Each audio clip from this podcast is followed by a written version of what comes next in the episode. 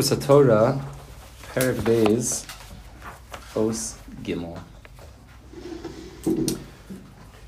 Rav Kook writes that not only does the Torah address the lofty, and not only does the Torah speak of Hashem in a way of Giloy, but Hashem helps us through the Torah to navigate those parts of life that are more associated with Hester Panim. Meaning it's one thing to say, we'll read it inside in a second, it's one thing to say that Hashem took his infinite mind, and he was mislabish that mind into different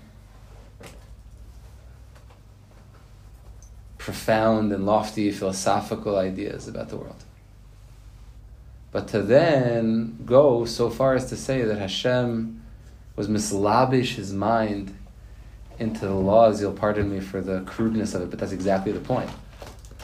That Hashem was mislabish the Ein Sof Baruch Hu in laws that talk about which hand and precisely which fingers you should be using when you're using, even through the means of using some sort of uh, tissue or toilet paper or something to, to to clean yourself after you go to the bathroom, that which finger and which hand you use to apply pressure, that somehow that contains, I mean, it's, it sounds heretical to say such a thing.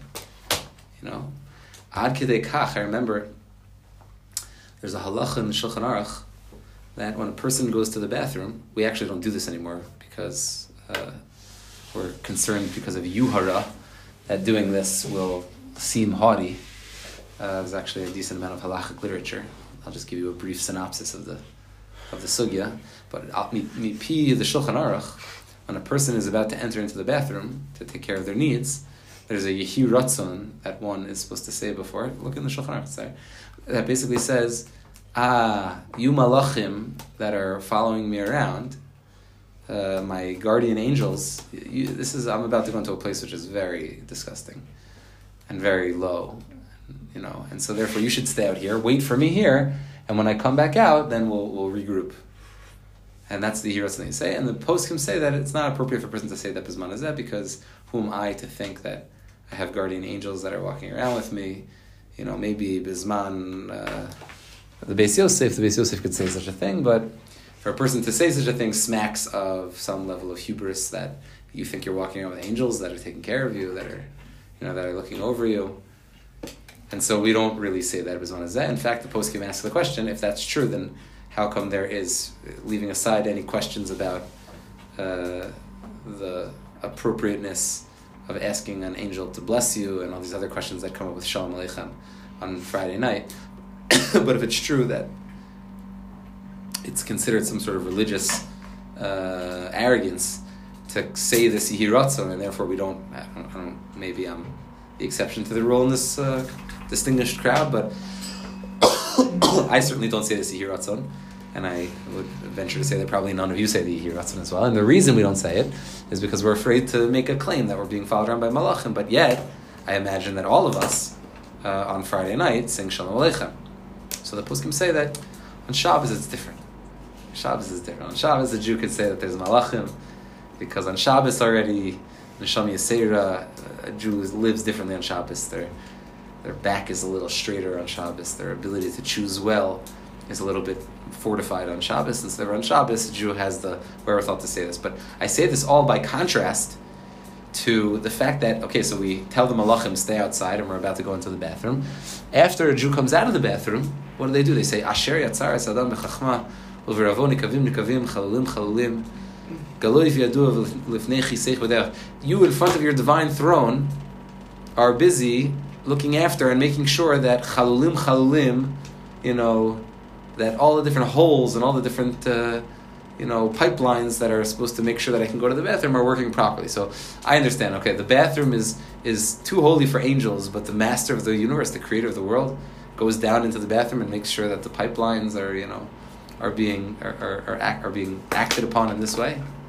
It's like a crazy thing to say, and yet, that is the godless of Torah's Hashem. How is Hashem entering into that space? because the Torah itself has halachos about what a person is supposed to do in that place. I once heard from a uh, from a great man that he told me that he heard from tzaddikim. I heard this from Rabbi Yoshua Gerzi, Shlita, for those of you. So Rabbi Gerzi once told me that he heard from certain tzaddikim that when children, you know, it's a funny thing, if you've ever seen this, sometimes, you know, I mean, I bless you all that you should see this with your own eyes. But when you have children, so you'll sometimes see that, you know, you're like trying to teach the kid how to like make brachos, or like how to say shema, or like how to bench, like how to do something, and they're, they're a kid, you know, they're three, four, five years old, and like, you know, it's not really getting through. All of a sudden, when they're in the bathroom, or like, you know, they're taking a bath, or like, um, you know, they're going to the bathroom, and all of a sudden, like, the whole benching comes out, you know, and they start like saying all the, you're like, no, no, we're like not in here. So I, we have a, I have a tradition, I have a tradition that I received from Rav Gerzi, that he received from tzaddikim, and he, I wrote down somewhere who they were. I don't remember what the what the line, the line of tradition is. That goes back to the Baal Shem Tov. That the Baal Shem Tov said that when children say God's name in the bathroom, or are speaking about these things in the bathroom, you shouldn't you shouldn't stop them, because Hashem has hana from it. Because sure, Hashem is in the bathroom also. Meaning, I can't say that. I mean, even just saying it right now makes me uncomfortable. But saying Hashem's name, excuse me, in the bathroom, is inappropriate for me, because of my lack of my own purity. But for a child, for a child to say God's name in the bathroom, you shouldn't stop them. That there's there's a certain will of God which can only be done by a child, you know? That a child, the purity of a child can allow for such a thing that... But Hashem is, is, is everywhere. And the reason that Hashem is everywhere, and the way that Hashem transmits himself to every corner of the earth, to every tiny, minuscule thing, and we'll see the Lashonos of Rav Kook so beautifully in a minute, is because through the Torah, since the Torah has something to say about how a person should operate in the bathroom, how a person should orient themselves in the bathroom, exactly what's the order of putting on uh, my clothing and taking off my clothing, exactly how a person should shower themselves, exactly how a person should dress themselves, exactly the tiniest details of life are all, the Torah somehow comes down and dresses itself in. The fact that the Torah dresses itself in these big philosophical ideas is not such a big deal. But the fact that the Torah has something to say about how I, I comport myself when I'm at war, that I should bury my own excrement during war, is an amazing testament, not to the loneliness of the Torah, but to the to the unbelievable humility of Hashem, and to the ability of taking these infinite ideas and tailoring them down into the most minuscule details of the Torah. In in the work that I'm working on right now, translating Rav Kook's Or Yisrael Torah into English, so I, I gave each of the little subsections here, because they're not, they just have, even the, the letters, Aleph, Beis, Gimel, Daled, were added afterwards. This, these were taken from manuscripts that I mentioned many times.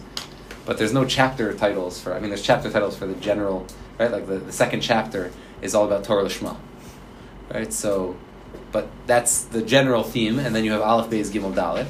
And so for each one of the things, I gave like a subtitle for each of the paragraphs, because each paragraph is a standalone idea. So this paragraph I subtitled as a, a light that is tailor-fit for this world. It's tailor-fit. The, the way the Torah comes down into this world and uh, is form-fitting to, to exactly the needs of the world, so that it can tell us how to navigate and what one ought to do in every situation is is uh, is remarkable. So Rav Kook says, Kisha osik b'Torah b'Dvarim Pshutim. When a person comes to study Torah, and they're studying not the lofty matters that we spoke about in Oz Bez, right? What did we say in Oz Bez? In Oz Bez, we read, if I can find it, in Oz Bez we read, Ikr limud Torah Lishma b'inyanim ruchniyim. The main aspect of Torah Lishma is when we're studying Dvarim Ruchniyim, we're studying these lofty matters. But But the main, that, that's that that's the main Torah Lishma. Why? Because what's the goal of Torah Lishma? It's to understand the Torah in a way that we simultaneously understand what the Torah means and our Davuk to Hashem. Both the Lithuanian and the Hasidic way of learning Torah, when they come together. So when you're trying to understand Dvarim Ruchniyim, when you're trying to understand names of God and Sfiros and, you know, and these profound ideas, so it's very easy. The Pshat is Dveikus B'Hashem. However, when a person is studying Torah with Dvarim Pshutim, you get to see another aspect of Torah Lishma, which is to see how the Torah is so perfectly tailored to this world. Yireh eich yared or ha'elyon b'tzura nifla. When a person learns Dvarim Pshutim, when a person learns some nitty-gritty detail of the halacha, and and it's not accidental that the, the Talmud begins, that the Gemara begins with Maseches Brachos. You cannot go a page or maybe two of Maseches Brachos without talking about tsoa or some other bodily emission, and the Torah gets like so down in the nitty gritty details of what is considered this and that, and we're talking about things that are like, this has no place in the Torah on a certain, you would think on a certain level, but you get to see Yira Eich Yored Or Ha'elyon B'Tzur Nifla Ad Shenis Yashev Kol Kach Yofe Ba'olam Hamase. We begin to see how this supernal light comes down in a remarkable fashion, B'Tzura Nifla Ad Shenis Yashev, until it settles and it rests in a way, Kol Kach Yofe Ba'olam Hamase. It feels so comfortable in the world. What rem- what makes the Torah, what separates the Torah, I remember I once heard uh, uh, shmuz from um, uh, Ger Tzedek, a convert to Judaism, he lives in Tzfat, or at least he used to live in Tzfat, I think he still does live there, who was slotted to be, he's, he's like one of these guys, he gives like uh, talks. When I was eighteen, I heard him, when I was in Reshit for the year. This fellow came and spoke to us, we were in Tzfat for Shabbos. He was slotted to be the crown, he was the crown prince, he was slotted to be the king of Swaziland. Swaziland is a small little kingdom. His father is the king of Swaziland. He was the next in line to be the crown prince of Swaziland.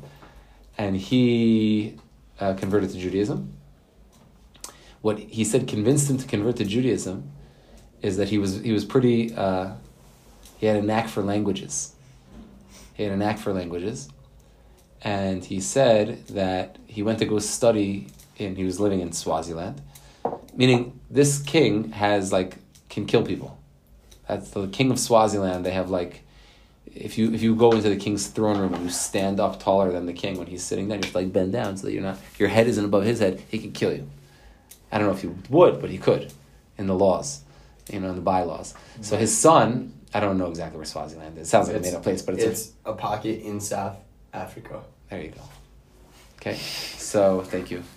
So the crown prince of Swaziland was sent by his father to go study in England, to go study in Oxford, because he was a very bright kid, and I guess he had some pull being the crown prince, and uh, they appreciate royalty in the Queen's in the Queen's land, and he he got went to Oxford and he was studying different languages. Now at some point along the way he took a course uh, in Hebrew, and he described to us that somewhere in this course they were given an assignment to read the Akedat Yitzchak in the original Hebrew.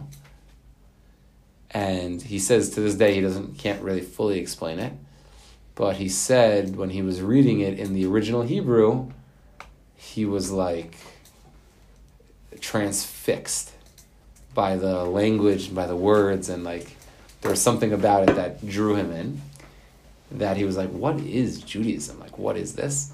He said he went to the library, and this now I understand why I'm telling you the story. He went to the Oxford Library, found this the section on Judaism, and he he was taking a course in Hebrew, but he wasn't fluent in Hebrew. He he got through with some guidance from the librarian, he got an English translation, a copy of the Rambam's Yad HaChazakah of the Mishnah Torah, and said that he spent like the next few months just like reading through the Yad HaChazakah. And he said what, at this point he was just curious, you know? He said what eventually brought him to like start considering like, oh my gosh, like I might want to become Jewish, is that as he was going through the Yad HaChazakah, as he was going through the Yad HaChazakah, he was blown away by the, just the breadth of covering every single area of life. There is not a single, there, there's a section of the Yad HaChazakah on different types of agricultural, like, you know, like what's considered a new tree and not a new tree, and there's different parts of the Yad HaChazakah that talk about different parts of the body and what is capable of, and like just like the, the breadth of how all inclusive, how what basically what he said in this forty-five minute speech is what he said is that Kisha Osek with Torah with Dvarim Pshutim, when a person learns Torah with Dvarim Pshutim, he didn't quote Rav Kook, but he said, you see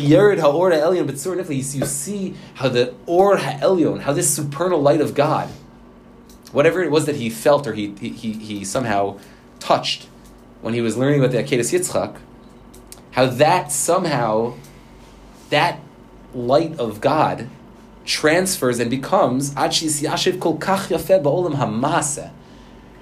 comes and it settles down and is tailored so perfectly to the world of action that it tells the person how to interact with, with everything in the world.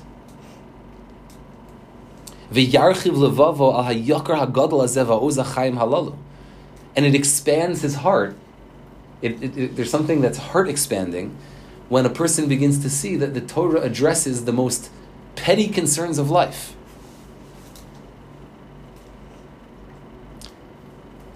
To the point that there's almost like an inverse relationship with Torah. The more mundane the Torah seems to be, says Rav Kook, the more mind-blowing it is that the Torah is even addressing this. Hanovim imikor kadosh hakadoshim. These seemingly minutia, these seemingly, you know, almost irrelevant aspects of life are flowing. We could draw a direct line and show how these things are novim, they're flowing, mimikor kodesh hakadoshim, they're flowing from the source of the Holy of Holies itself. Hamaleim al yedei hashvil hamakudesh or yisrael b'chol olam kulo. And what is drawing the light from this perfect place of Kedusha down into this world? Al yedei hashvil hamakudesh or yisrael b'chol olam kulo. It is the path of the Jewish people who have taken this supernal light of the Torah and drawn it down into the most practical details of the world.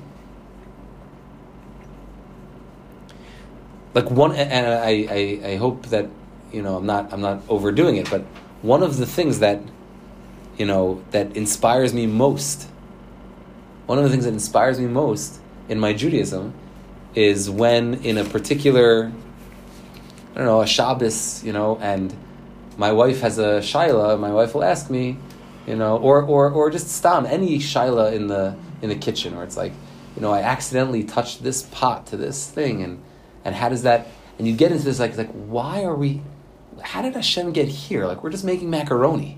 Like, wh- how did all of a sudden Hashem entered into this conversation? Or like something in Hilchah Shabbos, like, am I allowed to put this directly on the plata, or is it too liquidy? Or, you know, it's like, like what? Like, why is the Torah addressing that? And yet, Hashem, through his Torah, is endowing every single aspect of life with Kedusha. Last night, I spoke uh, on a panel together with Rav Blau and Rav Bini. We were talking to some of the alumni, although some of you, I think, were there. We were speaking about Kedusha Yisrael, and I was explaining the position of the Mekubalim, which Rav Kook was certainly part of this camp, that sees that there's a distinction between Am Yisrael. That's, I'm just... Uh, going off of this line, Al Yidei Shvil Makudish or Yisrael. It's the light of the Jewish people that brings us down to the world. That when we say in Havdalah, Bin Kodesh L'Chol, Bin Or L'Choshech, Bin Yisrael Amim, so it is absolutely and without a, a without a thread of any embarrassment, Chas V'Shalom, that I say that only a Jew is capable of kedusha. Non-Jews are capable of of being chachamim, of being wise people, of being tzaddikim, even the righteous of the nations of the world. But to be kadosh means to somehow bring Hashem's or elyon and to have it settle kol kach yafeh ba'olam hamaseh. If kedusha, as I explained yesterday in the panel, as I explained, kedusha is not something that a human being can create. A human being can create something beautiful. A human being can do something righteous. A human being can do something even, you know, that's that's. That's that's prof- that's profoundly, you know, tinged with this otherworldliness of what it means to be a human being made B'Tselem Elohim, and non-Jews enjoy all of that. But only being commanded from the top down, only having a Torah where there's a command that says, this is how you should do something. You should pick up these four species and shake them on this date. You should eat matzah on this date. You should hear shofar on this date. You should abstain from wearing certain types of clothing, and you must wear other types of clothing when you're wearing a four-cornered garment. All of those things create kedusha, because kedusha is the impossible leap between the infinite and the finite. We are all finite. Human beings are finite. Both us and our our fellow human beings, we're all made B'Tselem Elohim.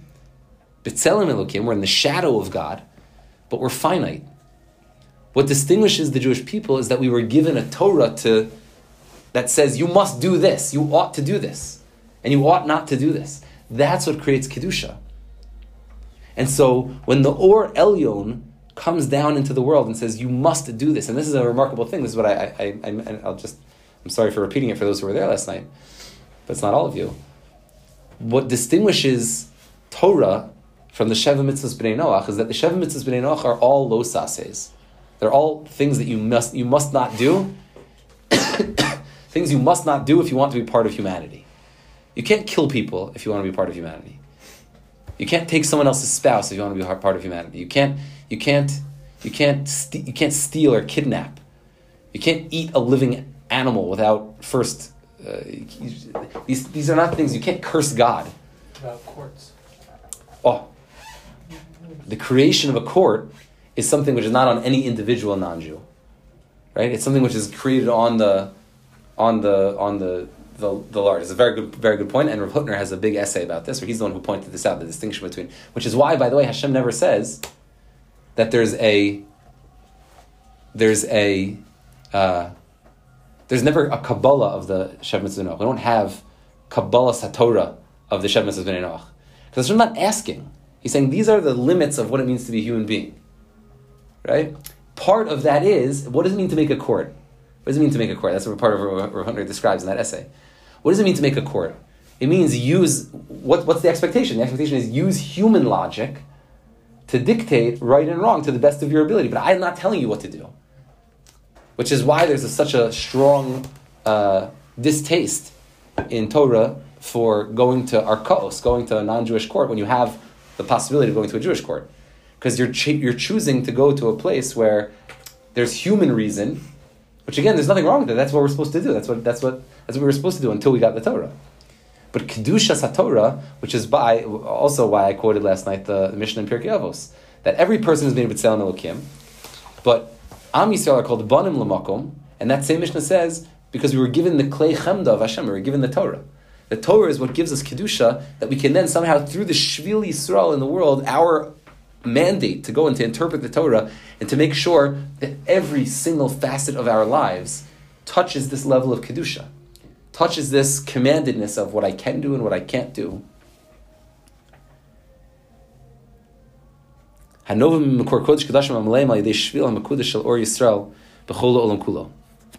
Sorry, just to finish that thought, I got slightly pulled away from that for a second, that the Sheva Mitzvot Bnei Noach are not something that are accepted. Hashem says you must do these. To, to create Kedusha, the Jewish people had to be willing to, to, to enter into that space, because that's not just demanding of being a human being, that's demanding being above humanity. There was a tzaddik who one time was approached and asked, uh, how could you say in these mystical svarim that the Jewish people are like the pinnacle of creation above, that they're like a, a level above, they're the highest level of creation, even above a regular human being? Isn't that like so... That's like smacks of uh, something that's not so good. It doesn't sound doesn't sound good. So the tzaddik said, "No, you misunderstood." He said, "He said you, he said you, and all of the rest of humanity are the highest in creation. The non-Jews are the highest part of creation. Right? There's there's there's inanimate objects, and there's tzomeach, and there's and there's there's animals, and there's medaber. There's human beings, and the human beings are the pinnacle of creation. The non-Jews are the pinnacle of creation." He said, the Jewish people are not really part of creation. We're like, we're like not really part of creation. We were part of this thing called Kedusha, which is something beyond creation. You're the highest part of creation. The Jewish people don't really, we shouldn't exist. It doesn't, it doesn't make sense that a person should be mandated by Hashem, that their every move should be should take it from the Or Elyon, B'tzura Nifla, that, that the, somehow the Or Elyon is able to come down into the physical world, is only something that a Jewish person is capable of doing. Which is why there's no expectation, nor should there be, that a non-Jew should, I'm sorry to keep picking on this example, but that a non-Jew should clean himself in the bathroom a certain way. Clean yourself however you want to clean yourself. Only a Jewish person can be commanded, because to take Kedusha and to bring it into the bathroom is only possible if you're not really part of this. You're somehow a, a, a above creation, which is why my dear Rebbe, Rav Moshe Weinberger, in one of his shirim, I think in the last shir, the very last shir, in his series on Nishmas Yisrael, that talks about the, the distinct, uh, I happened to, just because we had this thing last night, so, um, but Hanovim Kor Kodesh, or Yisrael, my Rav Weinberger said in the last, in, in the last uh, shir there, he was quoting from a piece from Rav Kook, that Rav Kook took issue with the Kuzari, the Kuzari that says that Am Yisrael is like the heart of the body, and the rest of the body is um, is like the nations of the world. In other words, the heart gives blood to the rest of the world, and its job, right? The heart is not against the rest of the body. The heart is there to take care of the rest of the body and to spread its its vitality to the rest of the world so that the rest of the world can do what they're experts in, right? Because every nation has an expertise. Every nation has something that they're bringing to the table. That's part of the Messianic era that, in fact, part of the godless of the... I didn't even think I had to speak about this last night, but part of the godless of the idea of the chosen nation, that we are a chosen people, right? It's never never my forte to speak about other religions. But the other world, the other major world religions don't have a concept of chosenness. They claim that this is a universal religion for all people. Which means what? Think about this, in, the inversion of this. It mean, if you say that you're the chosen people, it means that we have a certain job, the Jewish people have a particular mission, and you could be part of the world and not be part of that mission. In other words, you still have a place in the world to come, even if you're, we never had an expectation everyone has to be Jewish. There's a chosen people, and there are people who are part of that internal sphere of being the chosen people, but you don't have to join that. You could be a good, decent, moral, even remarkable human being, and even have a place in the world to come. In other religions, the reason why, if you don't believe in this religion, you go to hell automatically, is because there's no concept of chosenness. If we would say, like, this is one subsection of, of what it means to be a person in the world, and everybody else is human beings, and that's gevaldik, that's a very high level. But if you're going to say that this is the universal religion, and either you're part of it or you're not part of it, and then you're not, you're subhuman, that's where things get very messed up. And so the concept of chosenness is the exact opposite of what it's claimed to be in the world. When people look at chosenness and say, isn't that like racism? It's like, no. It means that every person is a human being, and if you want to be part of this thing, this is something, but you don't have to in order to be a person, in order to be a, a, a, a, a to, to look at yourself and say, I have worth in the world, because I'm created B'Tselem Elohim, even if I'm not part of this. It's only when you start to say that this religion is a universal religion, and if you're not part of it, then you're subhuman, then things get very messed up. And so Am Yisrael is given the task, and anybody is welcome to be part of Am Yisrael, although it's not, not a simple thing to do, to bring Kedusha down into the world, Makadosh or yisrael b'chol ha'olam kula. To bring Kedusha, this this or elyon, down into the into the fine details of the world, because that's quite a tall order. To bring Hashem to the kitchen, to bring Hashem to the bedroom, to bring Hashem to the office, to bring Hashem to the into the bathroom even. V'yeda barur sha'or hazeh, when a person knows with absolute clarity, with absolute certainty, that this that this light has been able to come down and to be tailor-made into this world. A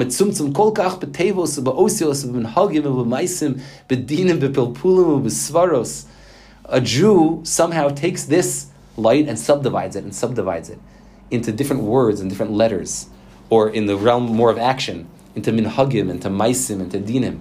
Every minhag of the Jewish people is so precious, because every minhag of the Jewish people is taking that or elyon and is somehow bringing it into another area of life. That I hold my Kiddush cup like this instead of like this. That I that I that I wear this color socks and that color socks. Sometimes we get so we get meshuga about it. Okay, in achanami, right? When your minhagim, meaning I, when when your minhagim start to become like something that you look down on someone else doesn't have that minhag, then you don't understand how the or elyon is capable of coming down in this exact particular way for this particular person. But when you look at it with the light of Of, of a proper perspective, which Rav Kook was seeing the or in everything, then you recognize that, do you know how precious it is? Do you know how beautiful it is? That this type of chasidus, they put their payas wrapped around the ear like this, and this one puts it behind the ear, and this one keeps it down like this, and this one, dafka, doesn't have payas at all, and this one, you know, every, that every single, and that they do exactly what they're doing with their fathers, al titash Torah simecha, not to, not to abandon the Torah of their mothers and their fathers. every minhag is so precious because it's a refraction of that light into another corner of what is what does the Jewish sock look like? For me, for my for in my family, in my tradition, in that specific shvil that's coming down. What's a Jewish haircut look like?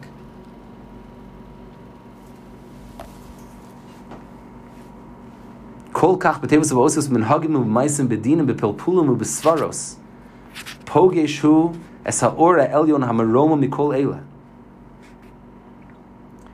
And then, once a person through study and through appreciation, through pilpulim and svaros, brings that light into every corner of their life, then all of a sudden you find yourself, like I was saying a, a second ago, you find yourself in the middle of making a split pea soup or a vegetable soup in your house, and next thing you know, you're talking about God with your wife.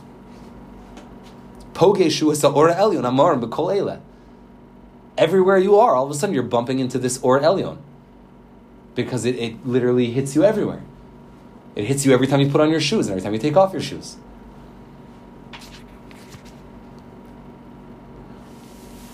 And a person starts to wash themselves in it. They become like completely surrounded in it. First you start to be pogesh bo. You start to meet it here and there. You see like little glimpses of it here and there, and it's poking through. Until finally umisrachetz bo. A person starts to, it's like you're like you're in a tub of it. You're pick, you're being pickled in it. Umishtashim heim yachad. And then all of these different minhagim, all of these different pilpulim, all these different hanhagos, all these different, they all become a tapestry. A beautiful tapestry of, of a Jewish life, of what it means to live a Jewish life. Va'or chai olamim ismali ziv va'one gadol. And the light of life of all worlds, meaning Hashem. Mismali ziv va'one gadol me'apegisha hatmidis hazos. And that light of the life of all worlds, which is the or of the or Ein Sof itself. Mismali ziv va'oneg is filled with a resplendent shining and, a, and, a, and an oneg, a delight. Me'apegisha hatmidis hazos.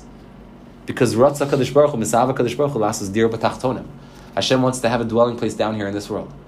Hashem is a dwelling place down here in this world because there are halachos that deal with every single facet of life.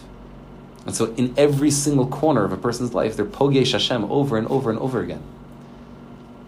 For a person who has a healthy attitude, for a person who has not only just a healthy attitude, but has the fortune of being in the presence of tzaddikim and having parents and having friends and being surrounded by people who they can recognize that this meeting place with Hashem is so wonderful, when they understand that Hashem wants to meet with you everywhere because He loves you so much, then they see every single, like the Zohar Kadosh says, which is what the Zohar was bringing to the world. The reason why the Zohar is called the Zohar, the illumination, the light of the Zohar. Kizar Rakia.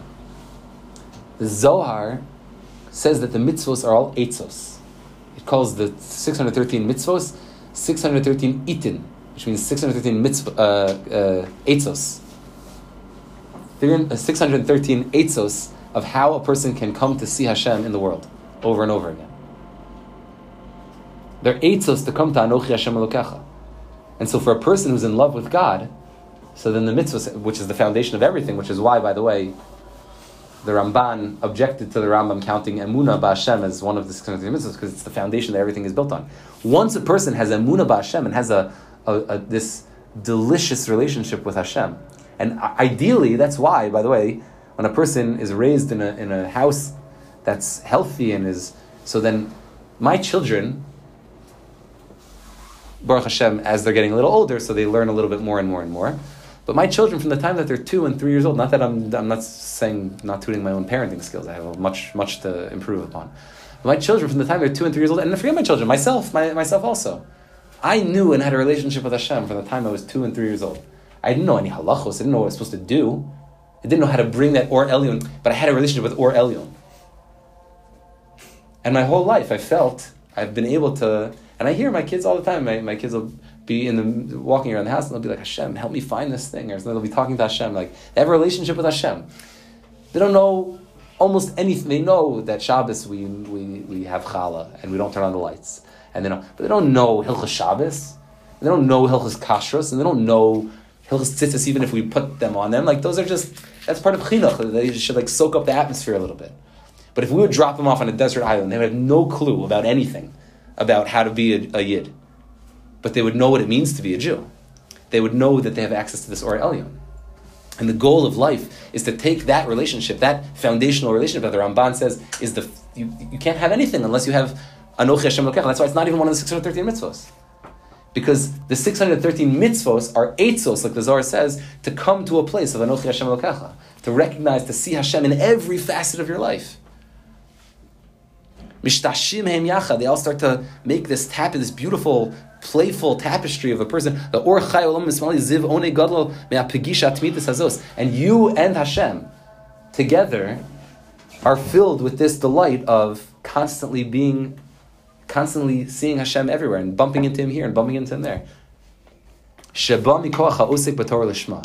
And all of this comes from someone who's Osek B'Torah Lishma. If you remember, at the end of Oz Bez, we said that Rav Kook mentioned that part of the Indian of learning Torah Lishma is that a person is Zochel Dvarm Harbe. And I explained to you, based on the teaching from Rav Simcha Bonim, that Malah Haaretz Kinyanecha, the world is filled with ways to possess God. Not that the world is filled with things that God owns. Malah Haaretz Kinyanecha, which is in Hashem Haaretz Malo, is the normal interpretation is that everything, Malah Haaretz Kinyanecha is like Hashem Haaretz Malo, that, that Hashem owns everything in the world. Everything is really property of God. It's the personal affects of the of the Rebbeinu Shalom. Rav Simcha Bonim explained, Malo ha'aretz kinyanecha means the world is filled with ways to acquire God. Everything is an opportunity to acquire God. If only I will learn Torah Lishma, and I will learn Torah in such a way where I bring Hashem down into the most minute details of this world. She'ose shalom b'pamalya shalmala u'b'pamalya shalmata. The Torah is the ultimate vehicle that brings peace between the upper world and between our world down here. How and why? Because once the Torah brings itself down into this world, then this world becomes filled with Kedusha. There's not, in Judaism, there's no fight between this world. It's not, we don't have to run away from this world. Getting married is not something which uh, is frowned upon. We do Kedushin. We're learning Maseches Kedushin. It's Kedushin. An act of a husband and wife being together, which seems to be this very, you know, in other religions, it's something which is Uh, either for the world to come, or it's or it's something which is not something that uh, the highest level uh, of people who, who are connected to that religion are, are allowed to engage in, because it's seen as something which is lowly. But once the Torah tells me how to bring that down in a way where this is how what we're supposed to do, this is what we're not supposed to do, this is what we're commanded to do, so then the whole thing becomes endowed with an otherworldly level of Kedusha. And so no wonder, and that's exactly what the Gemara is doing, and I will have to get close to ending in a minute, but that's exactly what the Gemara is doing. When you think about, you go through, uh, like I was mentioning before, Maseches Brachos, and every Mishnah, every other, every other Mishnah, every other page of the Gemara is talking about all these things that are, you know, it's like it's almost like a hard thing to speak about. It's like so much bodily functioning going on in Maseches Brachos, and really all over Shas, you know. And the reason that we're supposed to do this is because Hashem is trying to bring our minds away from a silly way of looking at the world. This kind of like, imagine a world where when you come and you see uh, excrement, all of a sudden you're orienting yourself to that, or or or physicality be- between a husband and a wife, or or or some other aspect of part of life which is seemingly not holy, and you endow that with holiness by saying, how do I relate with this vis-a-vis my relationship with God? What can I and can I not do in the presence of this thing? And then I create all of these neural networks in my mind where every single time I come into contact with the lowliest parts of life, I'm also bringing that. Okay, we did in Oz Bez, we already spoke about that. There's plenty of times for life, and there's plenty of times in life when we are in a more philosophical or more, you know, kind of like lofty type of setting where, okay, that the Torah has something to say about about sanctifying time through the Yom Tovim, things like that. That's really, okay, that's really beautiful. But the fact that the Torah is able to come down into this, into these tiniest little details of life, and to be nisiyashev kol kach yafa ba'olam ha'maisa, is really, for Rav Kook, and I, I would say I, this resonates with me very, very deeply, is really what makes Judaism, like, three-dimensional. It's that Kedusha is able to penetrate every aspect of life. Every aspect of life. So Hashem should help us that we should be zochet to learn Torah Lishma. We should learn Torah in a way where we bring the Or of Torah down into the nittiest, grittiest details, and we shouldn't be afraid of of getting lost in that, because what the Torah wants, what Hashem wants, is for us to be able to bring Him into all four corners of the world. And that's what it means when the Gemara says, we'll end with this, that's what it means when the Gemara says that Ein la kadosh baruch hu ela arba arba amos shel halacha bilvad. And now that we have in the world, all the only thing that Hashem has now, to, now that we don't have a Beis HaMikdash, this place of, of supreme loftiness, of, of Pigisha with Hashem, that halacha is the thing that brings Hashem, that creates this tiny little room that we're in right now, and the Beis Medrash, and, and, and, and other classrooms. All of these classrooms are filled with Kedusha Hashem, because when we take the Dalet Amos of halacha, and that's what we're doing every single day, when we're learning here, uh, whatever sugya we happen to be in, in Kedushin, or if we're starting to trans, you know, transfer over to Psachim, or whatever we're getting ready to do, every aspect of life is tinged with, what does Hashem want me to do in this moment? How do I bring Hashem into this into this seemingly disconnected part of of uh, of the spiritual discipline? And to free the Ribbono Shel Olam, Hashem should help us that we should free Him from the Beis Medrash and from the Beis HaKnesses, like the Alter Rebbe of Lubavitch said that when he came out of jail, which is the whole idea of Chassidus in general, that when we when we take Hashem out of the Beis Medrash and out of the Beis HaKnesses, and we free Him from that place by bringing Him out into the marketplace, and bringing Him into the gym when we go to the gym, and bring Him to the swimming pool when we go to the swimming pool, and bring Him to the bedroom when we're in the bedroom, and bring Hashem when we're brushing our teeth. The goal is to not trap Hashem in the Beis Medrash. When I go there, I'm Jewish, and when I'm in shul, then I address Hashem, but then I leave shul and I go to dinner now, after it's six thirty, we're about to go to dinner, so then, like, okay, then I'll leave Hashem back in the Beis Medrash, we'll come back after Chas v'Shalom. The whole goal of Torah Lishma is to show how the Or Elyon of Hashem is Misyashiv Kol Kach Yafeh Ba'olam HaMaiso. We should be Zochet to do it. Amen.